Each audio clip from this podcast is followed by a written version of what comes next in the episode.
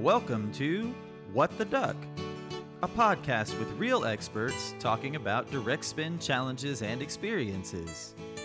And now, here's your host, SourceDay's very own manufacturing maven, Sarah Scudder. Thank you for joining me for What the Duck, another supply chain podcast brought to you by SourceDay. I'm your host, Sarah Scudder, and this is the podcast for people working in the direct materials part of supply chain. I'm at Sarah Scudder on LinkedIn and at S Scudder on Twitter.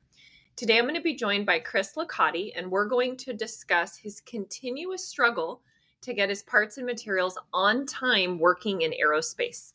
If you work for a manufacturer and are struggling to deal with late deliveries because your suppliers are understaffed, then this episode is for you. Chris lives in Oregon with his wife and two kids and has 13 years experience in supply chain. He began his career with a stainless steel fabrication shop supporting industrial kitchens, construction, and semiconductor processing. That was a mouthful. Welcome to the show, Chris. Thank you, Sarah. I'm excited to be here and appreciate you having me on the show. I am very jealous of your weather right now. So, I was born and raised in the Bay Area and okay. lived in California for most of my life. I moved to Austin to join the SourceDay team, and we have been in a heat warning, oh, heat oh, wave for the last two or three months, and I don't think it's been below 100 degrees here for the last 60 ish days. So oh. enjoy oh. your ability to be able to walk outside and exercise and get some sunshine whenever you want. yeah. Yeah, that's pretty hot. So, I'd like to start off all of our interviews with your personal story, telling about how you got your start in supply chain. Yeah. Um, yeah, I started, I kind of snuck my way into supply chain. Um, I was working construction uh, in Walla Walla, Washington. And um, I had, I was currently working like a temporary job, but we wanted to move to the Portland area uh, and my wife was working at a bank and she got an opportunity to transfer. So I took that opportunity to uh, look for jobs over here. And my uncle, uh, who's who was who became my boss, he actually they actually own and run Pacific Stainless. Um, and so I just called him up and said, "Hey, are there any jobs jobs I can apply for? We're looking to move in the area." And he said, "I got the perfect one for you." Um, and he brought me in as an expediter to uh, you know move the parts through the shop, um, but with that came some inventory management and kitting. Um, we currently had a, a buyer that was buying the you know raw materials and all the components and everything, but uh, that buyer left, and as he was doing that, he said, "Hey, why don't you take on some of the purchasing for for like the screws and hardware, the smaller things like that." Um, and so I started doing that, and then eventually just kind of grew into buying all of the components, um, all of the shop supplies, running the maintenance, things like that. So um, that's kind of how I got got into it. And then the more I learned about it, the more I realized I liked it. I enjoyed um, supply, and uh, asked how can I learn more. And that's when my um, uncle, my boss, turned on me turned me on to uh, APICS and uh, certifications, so I could start learning more about supply chain and and, uh, and business processes. So, when you were at Pacific Stainless Steel Products, you were what's called an MRO buyer. Yes. What were you responsible for in this role? And I'd like to have you touch on what you thought was some of the most difficult parts of the job because coming in and working in direct materials is not easy, and there's a, a lot of things that we need to learn. Yeah, and it, it, was certainly a unique situation at Pacific uh, because they are a job shop. And so you didn't have a real steady stream of the same thing over and over again. Um, so the predictability was definitely the hardest part of that. So, for those who aren't aware, Chris, what is a job shop? So, a job shop uh, is basically you kind of custom, um, kind of. It's not. It's not going to be a repetitive um, line style or uh, you know making the same thing over and over again. It might be similar products or you know a similar uh, thing with different configurations, um, but unique stuff comes up all the time because it's just basically hey, you know, a lot of things they did were like restaurants. So you had a restaurant and they needed tables, but they needed this length table and this, you know, this cabinet with this many um, doors and or you know maybe casters or maybe legs or whatever. So it was always different product going through the shop. So it's based on a job rather than on um, a repetitive. Which product. makes managing supply and inventory that much more challenging. Correct. Yeah. Yeah. So we would come. I mean, there would be kind of the repetitive things that we did buy and keep in stock, and and the only thing you had to do with that was manage the quantity or the amount you kept on on hand. But then there were occasional times when something completely unique comes up that you've never purchased before. Sometimes you have to deal with, uh, you know, minimum buys or, um, you know, just even just sourcing, trying to find somebody who actually provides that product. Um, so that that was always a challenge if something completely unique came up that we've never purchased. So, what was the strategy then? I mean, some things were a little predictable and you were able to have suppliers secured or things set up, but you can get orders for for you know a design or creating something that you don't necessarily have product in stock for and or you need to source new things. So what was your strategy for managing the supply for this unique business model? Uh, i think it's control what you can. Um, you, you can look on on history and kind of uh, get an average get a you know a uh, something that looks like, hey, this is what we've been doing. These are the volumes we're doing. We can also you can also get with the sales team and say, hey, what are you seeing coming down the line, um, and kind of look ahead. So the things that you can predict a little bit more, you can you just need to kind of fluctuate the inventory. So looking at, hey, how many jobs you got on the books next month, um, we can start you know beefing up the orders or backing them down or um, but then it's it's so what you do is you control those the things that you can so when the things that come up that are out of the norm you have the capacity you have the room to to put in the uh, extra work to to to source those and supply them mm-hmm. so for the last six years you've worked for precision aircraft solutions Yes. Which is in the aerospace industry, which is a very unique industry. Our right. company um, does some work in the aerospace, and I, I have friends who work in aerospace as well. So, kind of a, a different animal in some cases. So, let's talk through first what does your company do? Let, us maybe explain that for the audience. Yeah, um, it's it's very unique. When I got hired on here, I was I was excited about it because um, at, at first, just being in aerospace, I, I, love planes, I love flight, I love how it works. But uh, Precision converts passenger aircraft, uh, like airline aircraft. Mm-hmm. Uh, 757s has been um, the main aircraft that we've done. We've done, we're doing up to 170 planes um, on the book, or that's how many we've done in the past, I should say. Um, and then now we're starting the Airbus A321. So we convert those from passenger to freighter. Um, the freight world is going strong, high high need. So uh, so it's a, an industry that's very good to be in right now as far as aerospace goes. Hmm. And then why the transition? Why did you decide to pivot from Pacific Stainless Steel into precision aircraft? Uh, I would say there's a few reasons. One of the main reasons was was strictly um, family, personal related. Um, yeah. I, I, was I was commuting 45 minutes each way to work uh, at Pacific, and so I loved it there. I love working with my my family. It's a family owned company. Um, you know, I love the people there.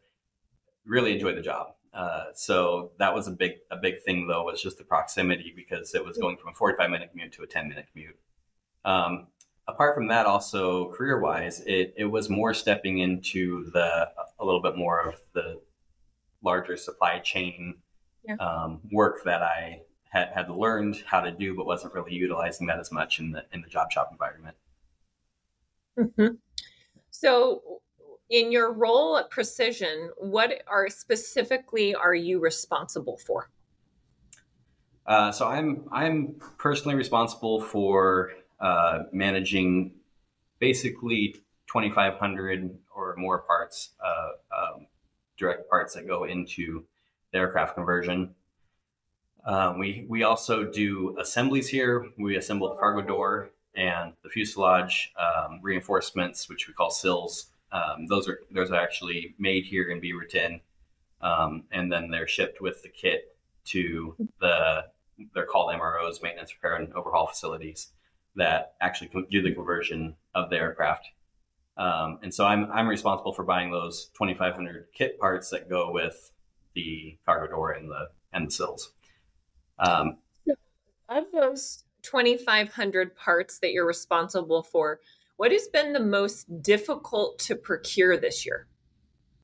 this year, uh, I mean, everything's gotten a little bit more difficult just with the materials, raw materials, especially metal, um, has gone up in lead time, up in price. Um, and everything, even with you know the labor force and everything's just gotten a lot more uh, challenging. But I would say that in aerospace, the things that are probably the most challenging right now are um, electronic parts.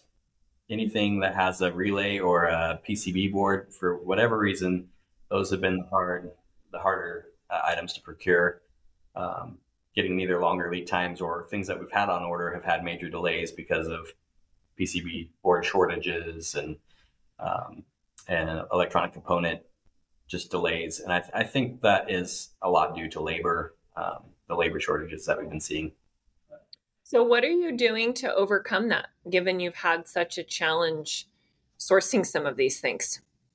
Yeah, one thing that we we do a lot, uh, and I, I, would say it's probably not typical, is is to actually manage shortages. Um, I mean, managing shortages obviously is, is common, but we we do a lot of that ahead of time. Um, so we actually we, we do manage the shortages that are late now and that we're needing now or in the past, um, and we're trying to get those to recover and come back in. But we also do look ahead, and we we have a pretty steady schedule. Uh, we call it a slot schedule of aircraft builds when the kits are needed there, um, up to about 18 months worth of, of demand shown. So with that, we're able to look ahead and go, okay, what parts are needed for those aircraft, and then we can get with the suppliers, and and we constantly are, are saying, hey, is this on track? Is this on track? Um, we send out weekly open order reports so that we can look ahead and see, you know, if there's any issues, the the vendor can come back and give us notes and say, hey, we're seeing mm-hmm. issues with this. This might cause some delays, um, and then we can begin to work on uh, providing solutions. Mm-hmm. So, one of the, th- when I think of aerospace, the first thing that comes to mind for me is super long lead times. Yeah. And then the second thing is high regulations, meaning yes. lots of government and third party regulations and, and codes and things you have to follow. Mm-hmm. Why are there such long lead times in aerospace? Yeah, the the long lead times have to do probably with the uh, the specific materials and and uh, and specifications that we have to follow. Um, you know, aer- aerospace and military grade um, items are are they're so highly watched and they have to be heavily certified. And because of that it's it's kind of a niche. And so there's not you know not any company can just go out and make that. They have to be certified to do that um, and approved by the FAA um, so I think that has a lot to do with it. I, I think also the the labor force, uh, you know, it's a very specific industry, and so just because you work in a machine shop or work in a um, forming shop or a uh, hardware, you know, shop, that doesn't necessarily mean that you're ready for aerospace. So it is kind of, uh, um, you know, getting skilled labor that's able to go into that workforce and and know those regulations and know um, how those things work. It, it, probably is just just a lot of that. There's not as many companies that are are making those specific parts. Yeah. So there's a lot of demand for it, um, especially with you got your OEM airlines like Boeing and Airbus that you know are are constantly and, and we've actually just seen that they're increasing their production and so um, that's taking up a lot of the uh, you know the capacity and so if you're in a smaller aftermarket uh, style business, then then you don't get quite as much priority there. So it does take a lot longer to get um, to get parts. So, one of the things that you mentioned when we were prepping for the call is labor shortages with your suppliers, meaning they physically don't have enough people. So, they're delayed in getting their orders out to you. Yeah. How are you problem solving this with your suppliers? I mean, I feel like this is a, a tough challenge when you know the thought of introducing robotics and ai into your supplier's business is not necessarily your decision Correct. Yeah. Um, I think for for our company to be able to mitigate that, we do need to have you know a, a wider a wide supply base. So um, we try to have multiple vendors that that are able to make most of our parts. Um, there are obviously ones that are are single source or sole sourced uh, suppliers based on our our engineering and um, FAA approvals, but for the majority of our parts, we can go to you know multiple machine shops, multiple forming shops, um, to be able to have either dual source or alternate source um, parts, and so that that helps mitigate it for us. We I do discuss this with our with our vendors. Uh, you know, just like how is the labor shortage affecting them? I, I went over to a local vendor, uh, and they said that that's that's the main problem is that they they have the capabilities, they have the machines to do it. They're just trying to keep skilled labor in there to be able to run them and run the at the full capacity they want to be able to. Uh, has been a really big challenge for them, and so I think it's just encouraging them. I think that um, you know what we do here to kind of keep our labor force up is we actually do contract. Uh, we hire contract mechanics, contract engineers, to uh, to join our team and and work with us, and we try to keep them fairly long term so they get a good understanding of how our process works. But um, but it definitely helps to keep keep our labor going.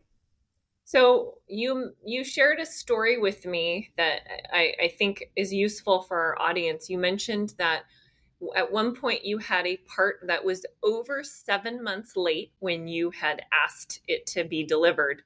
Mm-hmm. So why was the part so late and then what happened with the distributor that made it even more late past the challenge that you were already dealing with yeah uh, this is actually very recent uh, i should say recent but it's been an ongoing uh, situation uh, it's a simple it seems simple to us an oxygen mask box um, that just holds the oxygen mask in for the crew in the aircraft um, and it's it's one of those things where I I, I do believe it's a capacity issue. Uh, it's a priority issue.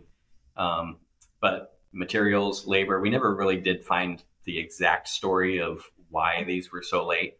Um, and we're going through a distributor who's going to a manufacturer overseas to actually um, acquire this this item. And so, dealing with that, we we knew that there was going to be shortages. We knew that there was going to be um, late. thanks, sir. Um, we knew that there was going to be late, late shortages on. Sorry, late on this, but um, it was it was tr- just very frustrating because they kept saying, you know, kept moving the date out, moving the date out, moving the date out, and then once they they actually did get the parts in hand, then they finally um, you know, Sarah, could we actually do this part again? Can I just start that over? I don't Absolutely. know. So I'll ask the question again. Okay.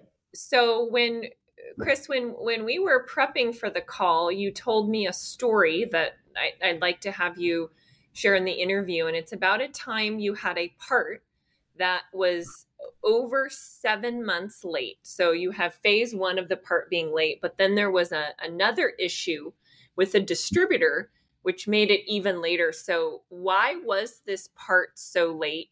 And what did the distributor do to make this even a, a much bigger issue than it already was? Yeah, uh, we never actually did get the full story of why it was late, at least not the details. But we uh, we're going through a distributor here in the U.S. that uh, is is obtaining it from a manufacturer overseas, and so uh, there's kind of that disconnect there. But we did know it was going to be late. They kept pushing the date out and kept kept saying we're contacting the manufacturer, but we're not knowing, you know, we're not getting any responses. Um, and it I'm guessing it probably has to do with material, probably labor, maybe capacity. Um, those have just kind of been been the you know the constant excuses or reasons. And uh, once they finally did get the parts, we were we were like, oh great, you got the parts, okay. But then they said, well, we don't have the the paperwork that's required for it now. so we're reaching out to the to the manufacturer to try to get the paperwork. Um, we're not getting any responses. This went on for probably about two weeks. Uh, and then I, I, finally said, okay, I got to do something else about this. So, um, so yeah, I, I, began to work on on trying to find my own way to get that paperwork. Mm-hmm. So, this to me goes back to a big piece of what I think is really important in a supply chain is supplier relationships and supplier management, which yeah. can be challenging when you're managing some some a portfolio like yours which is over 2500 parts mm-hmm. so i'd like to have you walk me through your supplier management strategy and process like what are you doing today and maybe there's some things that aren't working so well and, and you know that you're looking to improve in the future yeah uh, we we keep in pretty good touch with most of our suppliers um, this this particular supplier in that case is a more online um, internet software based kind of company. They they they don't do as much face to face, so that was a little harder to work with. Mm-hmm. I had to really push and reach out to try to get um, get contact with them, but we do we we do maintain supplier relationships um, with weekly calls with a lot of them. Um, like I said, those weekly open order reports, we send those and then use that as kind of a, a base to, to communicate with them and make sure we're on the same page, make sure they have all of the POs we've released, um, and make sure there's no issues along the way.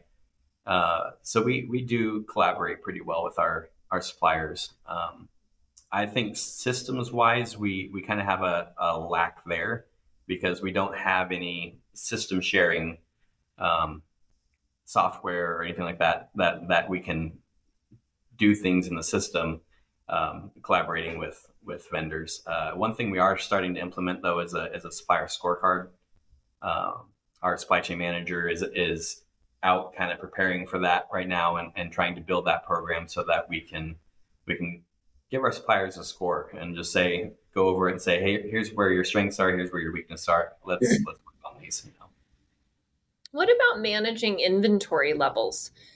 How are you handling that? Because you want to have enough so you can fulfill your orders but you don't want to have too much where something becomes obsolete or becomes irrelevant. Yeah yeah and it's it's interesting that you bring that up because that is something that's that's a challenge. One thing because we have parts that are over a year lead time in, in our kit. Um, it's not not a high percentage of them but um, a short lead time is is probably about 12 to 16 weeks right now um, so so we we do have the span of of long lead times that we're having to manage. Um, so we do have to keep a, a decent level of inventory uh, in order to make sure that we're we're able to supply our kits. Um, and we did during COVID when it was so much more versatile uh, or volatile of getting these of knowing whether we were going to get parts on time or not, knowing whether we were going to actually be able to get them at all, mm-hmm. um, then we we kind of had this. We're going out. We're buying out to this many number of kits. Um, you can bring them in whenever you want to. We can keep inventory on hand, and we're just going to do that because we're going to make sure that we have the parts when we need them.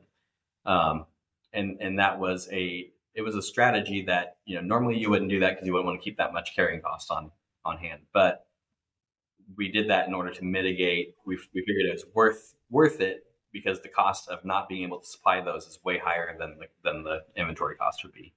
Now that we're through that a little bit more, we're we're backing that down to where we're we're trying to get we're working with our vendors to uh, to supply smaller smaller amounts in more frequent drops to where we can get that inventory level just a little bit lower and more more aligned with our demand and with our um, actual issuance of kits. So that's something we're working on right now. What about what about demand planning in your industry? Is it relatively steady and consistent, or how do you factor that in as you're doing your inventory planning? Yeah, we have we have kind of a unique uh, system with that. We we provide slots uh, basically for our customers to say, hey, if you have an aircraft that that you want converted, we can do it on these. You know, here's here's our slots, and we can put it in the, into one of those slots.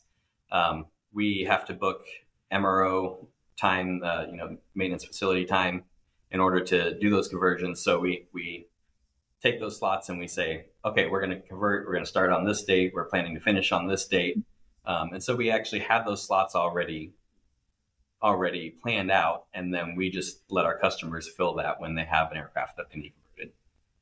That's pretty pretty cool. I, I think a lot of our listeners would love to have a situation where they have plenty of demand and customers are scheduling time around uh, their workflow. So good yeah. for you. You know, because you worked in a previous industry, it doesn't always work that way. Yeah. On the so the program that we're working on right now, the 757 program, only had so many planes that could be converted, um, and and we did almost 200 of those. Uh, A321, they're still making those aircraft, and so we have lots of demand for it. They're a narrow body freighter, so they can actually go into uh, smaller airports than a larger uh, cargo aircraft can. They can't carry quite as much, but they have a lot more access um, and still have a pretty decent capacity. So they're they're in pretty high demand right now. So the struggle has actually been how many can we do, not not can we get enough to do. so yeah, it's it's been a good good uh, program to have. What's your biggest priority for the rest of the year? My biggest priority for the rest of the year? Yeah. Um, would you say like like personally or, or company? It relates to your supply chain and and direct materials. If you had to pick kind of one thing that's the big focus. Huh. Oh, that's a good question. Um, I would say that the the number one priority uh, really is on time delivery. Um, that's we we were running at completely zero shortages for quite a while with 757. Um, A321's newer, so we're still kind of in you know designing configuration changes, things like that. Um, that we're still kind of working out. Um, with that, we're we're really narrowing those shortages down. We're getting less and less, and so our goal is really to get down to zero shortages at the time of shipping a kit. So, kind of transitioning now into um, a couple personal things. When you and I were chatting, you had said that one of the most important things you've learned in your career is to never accept a dead end. Yes. So, what do you mean by this and why is this important? There are so many times where a vendor will come to you and say, There's nothing else we can do. You know, this is the best we can do. Um, sometimes that may be the case, but I've found that rarely it actually is. Uh, like in the situation with those oxygen box, oxygen box mask boxes, um, they had said, "Well, we're reaching out to the vendors. They're not, you know, they're not responding, but we're going to just keep trying. That's the best we can do." And um, what I did was I actually went to that the manufacturer's. Uh, it's called an AOG desk. AOG means aircraft on ground, um, and that's that's when the aircraft should be running, but it's not. and uh, it costs a lot of money for a lot of people. So, um, so they take those very seriously. Well, I went to it, and because the plane is in conversion, um, the original scheduled date had had been moved slightly out because of the shortages, and and they had said, well, your your return to service date actually isn't within our seven day window of a true AOG. Um, and so I pushed back and I said, well, I understand that, but we had to move the date out, and so it's actually past what we were originally return, planning to return to service. So it's costing a lot of money every day. So with that, they were able to come back and be okay, we're going to take your case, we're going to help you out, and within a few days, we were able to get the paperwork from the manufacturer uh, to the distributor, and they were able to ship the parts. So I've seen that so many times play out where we were being told one thing and you could just stop and accept it and just go there's nothing else we can do throw your hands up or you can keep looking for a solution you of course have to weigh, weigh and balance whether it's worth the time whether it's you, you, know really that much of a priority but when it is a major priority like that uh, you don't stop at at no. you, you, you keep going and you see what else there is you can do, and you'll mm-hmm. often find that there's another door that can be um, be open, and and uh, you might have to push on it a little bit. It might be a little stuck, but you uh, you can get it open. So, so a big ac- accomplishment for you personally mm-hmm. was getting your CSCM, uh, CSCP, right? Did I say that yes. correctly? Yes. CSCP. Why was this so important to you? Uh, you, you know, I I actually dropped out of high school when I was uh, you know teenager, um, and I went back and got my GED, and that did teach me that I that I could accomplish something, and this was something I wanted I, I did on my own. Um, I actually ended up going to a Bible college, um, but due to finances, couldn't continue through that at the time. Um, I, I, had kind of a rough start at at, at uh, the workforce when I was younger, and so it just took me a while to kind of get my footing under me. But uh, when I found supply chain and, and I, I, found APICS, uh, I got my actually got my CPIM first, um, certified in purchasing and inventory management. Um, that took three years, and it was hard work and taking some classes. Um, my company was very supportive and, and, paid for the classes, and um, and I was able to get get that completed. And it was a pretty big accomplishment because I don't have a, a, a degree at college, a college degree, and and uh, so this was a way for me to to learn what I needed to know, um, and and be able to apply it to the work that I was already doing. Um, and then when I when I came here, I was able to get my next certification. Um, I did about a year of, of self study on that one and, and was able to to get that. And so I worked really hard for it. And um, and and so to me that was a pretty major accomplishment uh, because of the effort that I had to put into it. so uh, it, it, really helps helps me feel like there's a there's a confidence that I know what I'm doing. You know. so what's next? You've done two pretty major effort certifications. Mm-hmm. Um, you know, I, I, I, don't know at this point. I, I think that uh, focusing on applying at my job and, and trying to do well to uh, to increase and improve uh, what we do here. Um, we're we're looking to hire on uh, another buyer right now, and we're we're trying to rebuild our, our team back up a little bit because we did lose lose someone um, and so with that, we've got, you know, we've got a program to build here. And, and I just kind of want to continue moving forward and, and offering whatever expertise I can and, uh, and continue to grow and learn here. So uh, we'll see though, if there's any other certifications or any other uh, classes or courses or next steps that I, that come, come along the way. Thank you for discussing your continuous struggle to get your parts and materials on time while working in aerospace with me today, Chris. Where would you like to send people to find you if your story inspired them or if they want to reach out and connect with you? Uh, LinkedIn is the best place. It's pretty much the only social media I have, and uh, it's, it's a great place to connect with me. If you missed anything, you can check out our show notes. You can find us by typing in What the Duck, another supply chain podcast in Google. To have optimal search results, make sure to add another supply chain podcast. To ensure you don't miss a single episode, make sure to follow this podcast and subscribe to us on YouTube. You can find me at Sarah Scudder on LinkedIn and at S Scudder on Twitter. This brings us to the end of another episode of What the Duck, another supply chain podcast. I'm your host, Sarah Scudder, and we'll be back next week.